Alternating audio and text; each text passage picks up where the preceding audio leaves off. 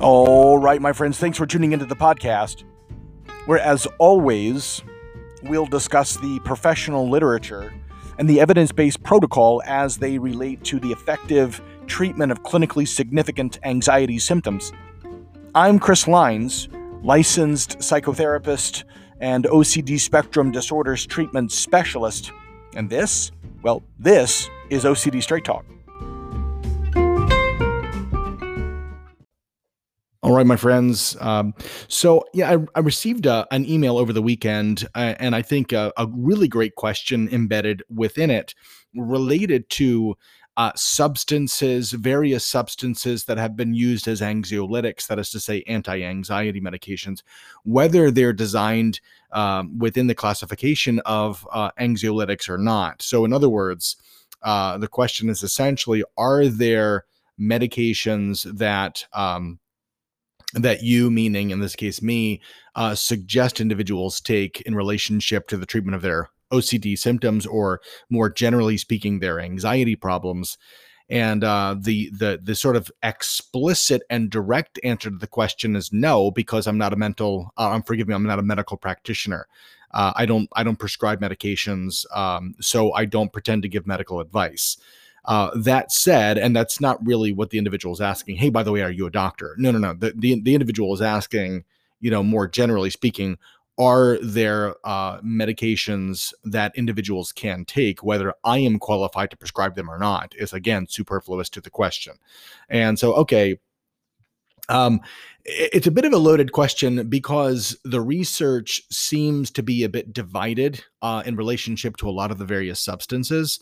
Uh, you know, for for example, I mentioned a moment ago anxiolytics. Uh, well, there are different classifications or kinds of anxiolytics, and, and anxiolytic meaning anti-anxiety substance or medication. Um, and uh, so there's a specific uh, subtype or or again classification of anxiolytics called benzodiazepines. Uh, these are these tend to be highly habit-forming, or we might say addictive substances, uh, and um, You know, but um, beyond the fact that they are known to be uh, habit-forming substances, there's also been some really good research that that has come out in the last about six years that is specific to um, uh, to exposure therapy. Uh, so, so the research has has essentially indicated uh, that the uh, the usage or the consumption of benzos Um, uh, during exposure therapy is contraindicated um, uh, with relationship to progress. So what does that mean? Well, it means essentially that if we're taking benzos um, along with consuming uh, exposure therapy, the benzos are actually going to get in the way of the learning process uh, uh, and and thereby um, uh, stop individuals from therapeutically benefiting from from the exposure work. Uh, so it's it's it's only fair for me to specifically state that this um, uh, that this research is uh, is exclusive to prolonged exposure for post-traumatic stress disorder. So the research hasn't been conducted in relationship to O C D. But before we're sort of like running to say, oh, okay, let me go get some benzos. Hang on a moment. Uh, Let's say it this way, exposure therapy is exposure therapy, okay? Uh, and anxiety disorders are anxiety disorders. So uh, although this research is exclusive to prolonged exposure um, for post-traumatic stress disorder, there is not any legitimate, logical, or empirical reason to conclude that the same outcome data is uh, is is somehow, um, uh, uh, that it doesn't include exposure and response prevention for O C D. Uh, so in other words, uh, that's those same outcome data, although they were presented as as specific to and exclusive to, to um, P T S D work, they really would also include O C D work. So in other words, if you're going to see your therapist and you're doing exposure and response prevention, but you're also taking uh, a benzodiazepine, Uh, the research would indicate, I'm not a fortune teller. I have no idea what's happening in your life, but I would, I would, um, I'm, I'm a big proponent of the research. Um, I'm, I'm a competent therapist because I'm well-trained in the research. And so I believe the research. I'm, I trust the research. And the research would suggest that uh, you're probably not making a whole lot of progress.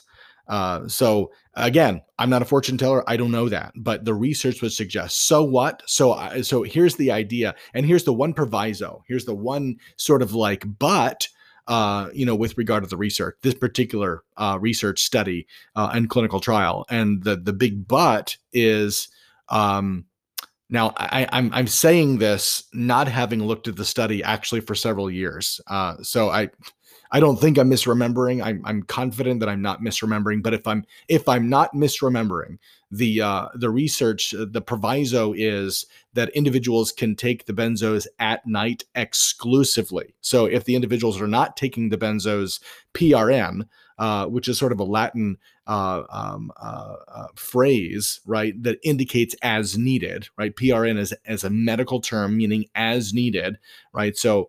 Uh, so we take the, we take the benzos as needed when we have panic attacks, this kind of thing. So as long as we're not taking it as needed, but only at night, uh, at bedtime, then the benzos are not clinically contraindicated in the use of exposure therapy. But if we are taking them as needed, then they're going to cause our, our wheels to spin in the snowstorm, if you follow what I'm meaning to say. In other words, they're going to get in the way of our progress. So we want to work with our psychiatrist or our P C P, our, that is to say our, our family physician, to uh, to relegate the usage of the benzos to only at night. Now, let me be very, very clear. I am not giving you medical advice. Okay. I don't give medical advice. Um, I'm a psychotherapist. I'm not a physician. I'm not a, a medical professional. I'm not giving you medical advice, but I am saying to you, there's some good research that suggests that uh, the ongoing usage of benzos, um, uh, other than at night, can get in the way of your therapeutic progress for, uh, with exposure therapy. So see your physician, um, your psychiatrist, et cetera, uh, with regard to that, that research. I will also say to you um, that many physicians, I mean, there's so many research studies out there. I can't imagine. There's a lot for me as a psychotherapist to keep track of. I cannot begin to imagine um, the, the, the phenomenal body of, of, of literature and knowledge that physicians are expected to, uh, to, to maintain uh, familiarity with. So many physicians are not really fully um, familiar with or aware of uh, this particular study. Uh, so I wouldn't be half surprised if, if somebody said, ah, don't worry about it. But there is research and it's uh, pretty clear outcome data. So um, if you're experiencing, ah, I'm, I'm not really getting much better, uh, but I'm, I'm really trying to do things according to protocol standard, but I'm not really getting much better, and you're taking a benzo, I would bet that you're probably falling into that category that the research study speaks to. And you probably need to change your, your uh, medical regimen or your medicinal regimen. But again, speak with your physician. Don't, don't just make medical changes on your own. Let's speak with the physician and, and do so under his or her uh, medical and clinical supervision. So that, that's a good call. Anyways. All right. So I wanted to, uh, to, to, to speak about benzos. There's another one. Um, um, Obviously, S S R Is, uh, selective serotonin reuptake inhibitors, uh, are are really, really well researched and documented as effective interventions for the reduction of intrusive thoughts. Uh, oftentimes, individuals will sort of think about S S R Is as, as like curing O C D. Uh, my friends, there is no cure for O C D. That doesn't exist. Uh, David Barlow, in his Clinical Handbook of Psychological Disorders, the fifth edition, uh, provides some outcome data relative to S S R Is and shows that uh, about ninety percent of individuals, that's nine zero, ninety percent of individuals who discontinue S S R Is uh, experience a, um, uh, uh, a, a, a sort of a reuptake or, or uh, um, uh, a continuation, we might say, a relapse perhaps, um, of uh, or reemergence of symptoms uh, fourteen days after discontinuing or titrating off of the medication. Uh, so there is no cure for the O C D. The S S R Is are merely uh, reducing the frequency of the intrusive thoughts, thereby also reducing the anxiety that comes with them. And as a result of reducing thoughts and anxiety, individuals are engaging compulsions less often. So it's an effective um, uh, treatment treatment for the O C D, but, and this is a big but, we have to remain on the medication in order for the treatment to continue its efficacy. Uh, whereas with something like a behavioral intervention, like exposure and response prevention, um, we're not having to remain in therapy. We're not having to remain uh, engaging the protocol for the rest of our lives. We're simply learning skills and using them as needed. Uh, so in any case, I'm not meaning, this isn't me, you know, saying, hey, don't, don't take meds. Again, I'm not a medical professional. I'm not giving you medical advice. Um, I'm a big proponent of things that work uh, to help individuals make progress and relieve their suffering. And uh, research is is crystal clear and resoundingly so that S S R Is are effective. So this is not me saying don't do that. Uh, just just be educated and be informed when you're engaging that particular modality that I'm going to have to stay on meds. Uh, and, and when I get off of meds, research is is suggesting the likelihood that my my symptoms will reemerge. So, okay, that's not necessarily a bad thing. Lots of I have lots of patients on on uh, meds, and that's okay. Just remember, when I say meds, I'm talking about S S R Is, not benzos. So remember that piece and that outcome data related to benzos. Okay, uh, the next one is cannabis. Uh, this is, I think, um, Uh, you know, uh, uh, oh, oh, oh, there's some other stuff. There's some, like some, some, uh, over the counter things like Saint John's wort and, and, uh, and other, uh, you know, kind of like, uh, vitamins and, and supplements. Uh, you know, hey, Chris, would you suggest any of this stuff? Uh, the short answer is no. Um, and, and by that, again, I'm not a pharmacist. I'm, I'm, I don't mean to, uh, uh, I'm not meaning to, to speak in some sort of, Uh, disparaging way toward over-the-counter medications or or substances, uh, you know, et cetera. Again, no, I'm not meaning to do that. But have I seen uh, really good research uh, that says, dude, this stuff's going to really help you? Not just, you know, Billy Bob that says, hey, way to go, this stuff's cool.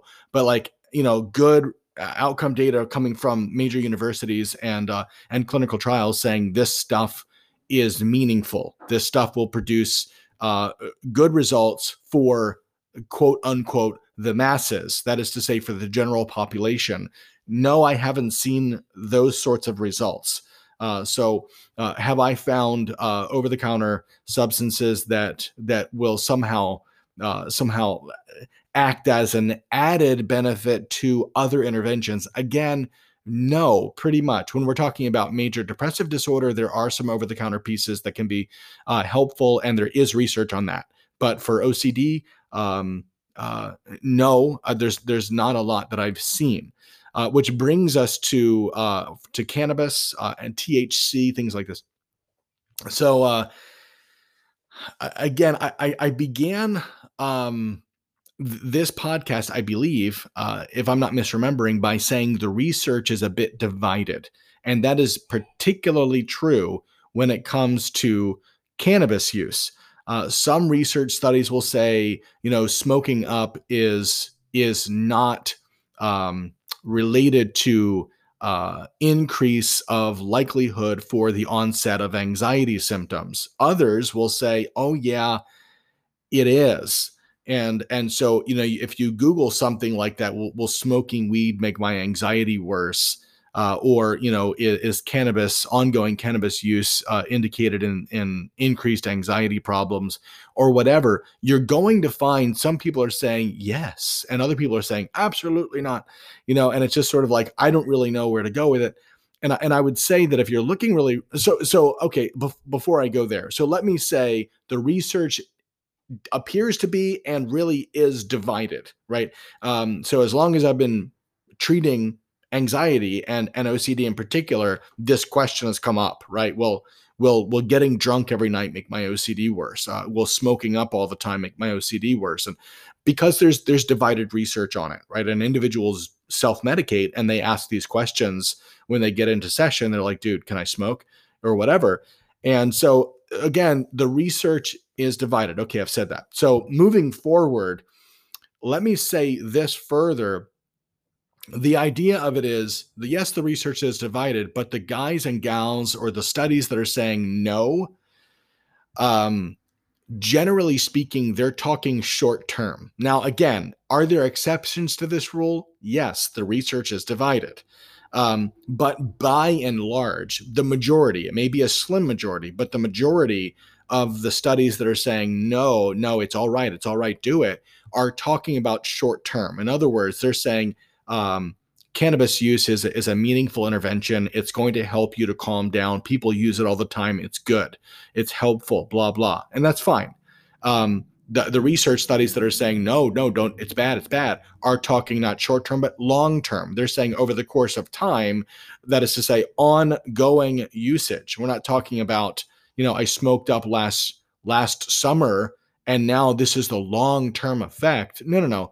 But ongoing repeated usage, you know, you know, guys and gals that smoke up, you know, every day or or several times a week, um, you know, and, and we're talking ongoingly. Like I had a patient the other day and she said, I tried weed for the first time. And then the next time we met, she said, I tried it again. And the next time she met, I tried it again. But you know what? I'm done. Okay, okay, fine. That's not ongoing. So we're talking about repeated, ongoing usage uh, multiple times a week for weeks and weeks and weeks and months and months and years and years of time. So you follow what I'm meaning to say when I say ongoing usage, the long-term effect, uh, the research is suggesting is, yes, it is going to increase the likelihood of anxiety symptoms. And if you're already having anxiety, hence you're self-medicating, it's um, suggesting that you will likely um, Uh, experience an increase in, in anxiety over time. So if you don't have anxiety, you'll likely get it. And if you have it, you'll likely get worse. So that's, that's what the research is suggesting for long-term drawbacks of ongoing cannabis use. Whereas again, the short term is, you know, hey man, it's going to help you feel better. So I, I, I hope that maybe we can sort of look at a loose comparison of sugar is really yummy. Uh, and, and, you know, and, and, and carbs are just delightfully delicious and comfortable, or comfort foods, uh, in the short run, but over the, the longer course of time, uh, sugars have been demonstrated to be, you know, uh, you know, uh, addictive and unhealthy, and, and, you know, people gain weight and they're associated with the onset of heart disease and, and some cancers. And, you know, so it's like short term, it's like, yes. Long term, it's like, eh, probably not. And so this is the idea with cannabis use too. In short term, it's like, yeah, dude, go. And then long term, it's like, no, dude, stop. So anyways, hope that's helpful. Um, so again, benzos, no go for exposure therapy. S S R Is, yes, definitely helpful. There are some other medications too, uh, over-the-counter uh, things. Um, and again, there's a variety of, of over-the-counter. I haven't seen anything that's jumping off the shelf as this is so helpful. Occasionally, you know, you're going to see somebody who's like, dude, this changed my life, you know, but uh, I'm sorry. I never buy that stuff because usually that person's going to end up in treatment again, you know, like two months later or whatever it is. Oh, you know, and again, I'm not meaning to point fingers or point or, or, or poke fun. Really, I, you know, that that's not what I'm doing here, but I have, my point is I haven't seen like, I haven't seen anything that's like incredible that's over the counter. Um, sadly, but, but no, um, I'm, I'm, I am a, like I said, a proponent of the research, um, knowing the evidence-based literature. The professional, uh, literature changed my professional life. Uh, it made me as a, as a clinician, uh, good supervision and, uh, and following the research carefully, uh, you know, really kind of made my career. And I think it's done that for, for many clinicians for decades of time. So like, I, I, I just tend to follow that which uh, is documented in outcome data and, and tend to not pay a whole lot of attention to things that are not in the outcome data. Um, so in this case, you know, like certain uh, whatever vitamins or supplements or whatever for anxiety, um, you know, there, there's always exceptions to every rule, no matter how uh, serious one is about the rule. There's always going to be exceptions. And I'm sure there are exceptions to this rule. So this is not me trying to be like, you know, I'm the master of the, of the, you know, professional universe. I mean, there, there certainly will be exceptions to the rule, but again, is there something specific that I would generally suggest individuals take in terms of a supplement? The answer to that is no. Um, And then finally, we talked about cannabis. Uh, and, uh, you know, smoking up, if that's what you wish to do, uh, is uh, research shows is, is probably going to help to reduce your anxiety in the moment over the course of time and ongoing use. It will, um, again, the research strongly suggests it will exacerbate your situation. So anyways, hope that's helpful. Um, I did my best to sort of run the gambit here of, uh, of substances uh, that are sometimes used um, for, um, uh, I, I didn't do alcohol. Let me, let me jump into that one really quickly. Um, I, I'm, I'm not really familiar with, with research that says kind of comparative to cannabis that says ongoing intoxication will likely cause the onset of, of anxiety symptoms or O C D. No, I don't know of any research that says that has said that. I don't know of any research that says it's going to make your anxiety worse. Um, obviously, um, uh, irresponsible drinking uh, causes lots of problems for people, um, and and that's that's you know that's an unfortunate um, reality for individuals who have. Um, in a specific uh, behavioral patterns or addictions of this kind, uh, but does it cause increased anxiety symptoms? Uh, I'm not aware of any research that says yes. Um, uh, so, okay. But again, I'll also say that uh, I have discontinued therapeutic work with individuals who just go home and drink every night, right? So I, I've, I've stated to them, Uh, your drinking is in effect serving as a compulsion because you're avoiding, you're drinking to avoid your thoughts. You're drinking yourself into madness and, and passing out. This is a way for you to avoid your thoughts. And in that sense, we can say this is a compulsion and it's keeping you symptomatic. Uh, and therefore, if it continues, I'm not going to be able to provide services for you. And I've unfortunately on some occasions had to follow that up with, I can't work with you anymore, right? And I'm referring you to A A or something like this. So um, that's never a pleasant conversation to have. But again, does the research say ongoing alcohol use will make things worse? No, but it it definitely in some instances, and I emphasize in some instances, not all instances, that is, um, Uh, it does serve as a as a ritualistic pattern in a loose sense, and uh, and certainly keeps individuals uh, symptomatic over time. So, um, okay, so there's a lot to cover here, and I hope that that was helpful. Uh, I was sort of working to uh, to jog my memory and go through a couple of studies before I uh, I hit the record button here, and and in doing so, I realized there's such a phenomenal volume of data. There's so many different research studies to look at. And so it's much easier simply to sort of summarize in non-specific ways what the research, again, in general is saying than to point to, you know, Williams et al. Reported this while, you know, this, this study over here reported the opposite. And of course, there's this series of studies over here that say, you know, this and, and then, a, you know, a literature review of this piece says something still different. And, you know, it's, it's just easier to give you like a, a general, this is the basic idea over the course of time of what, of what the literature is saying. So anyways, again, hope that's helpful. Reach out with any questions you might have, as always, to chris lines zero four at gmail dot com. Um, and thanks very much for listening to O C D Straight Talk.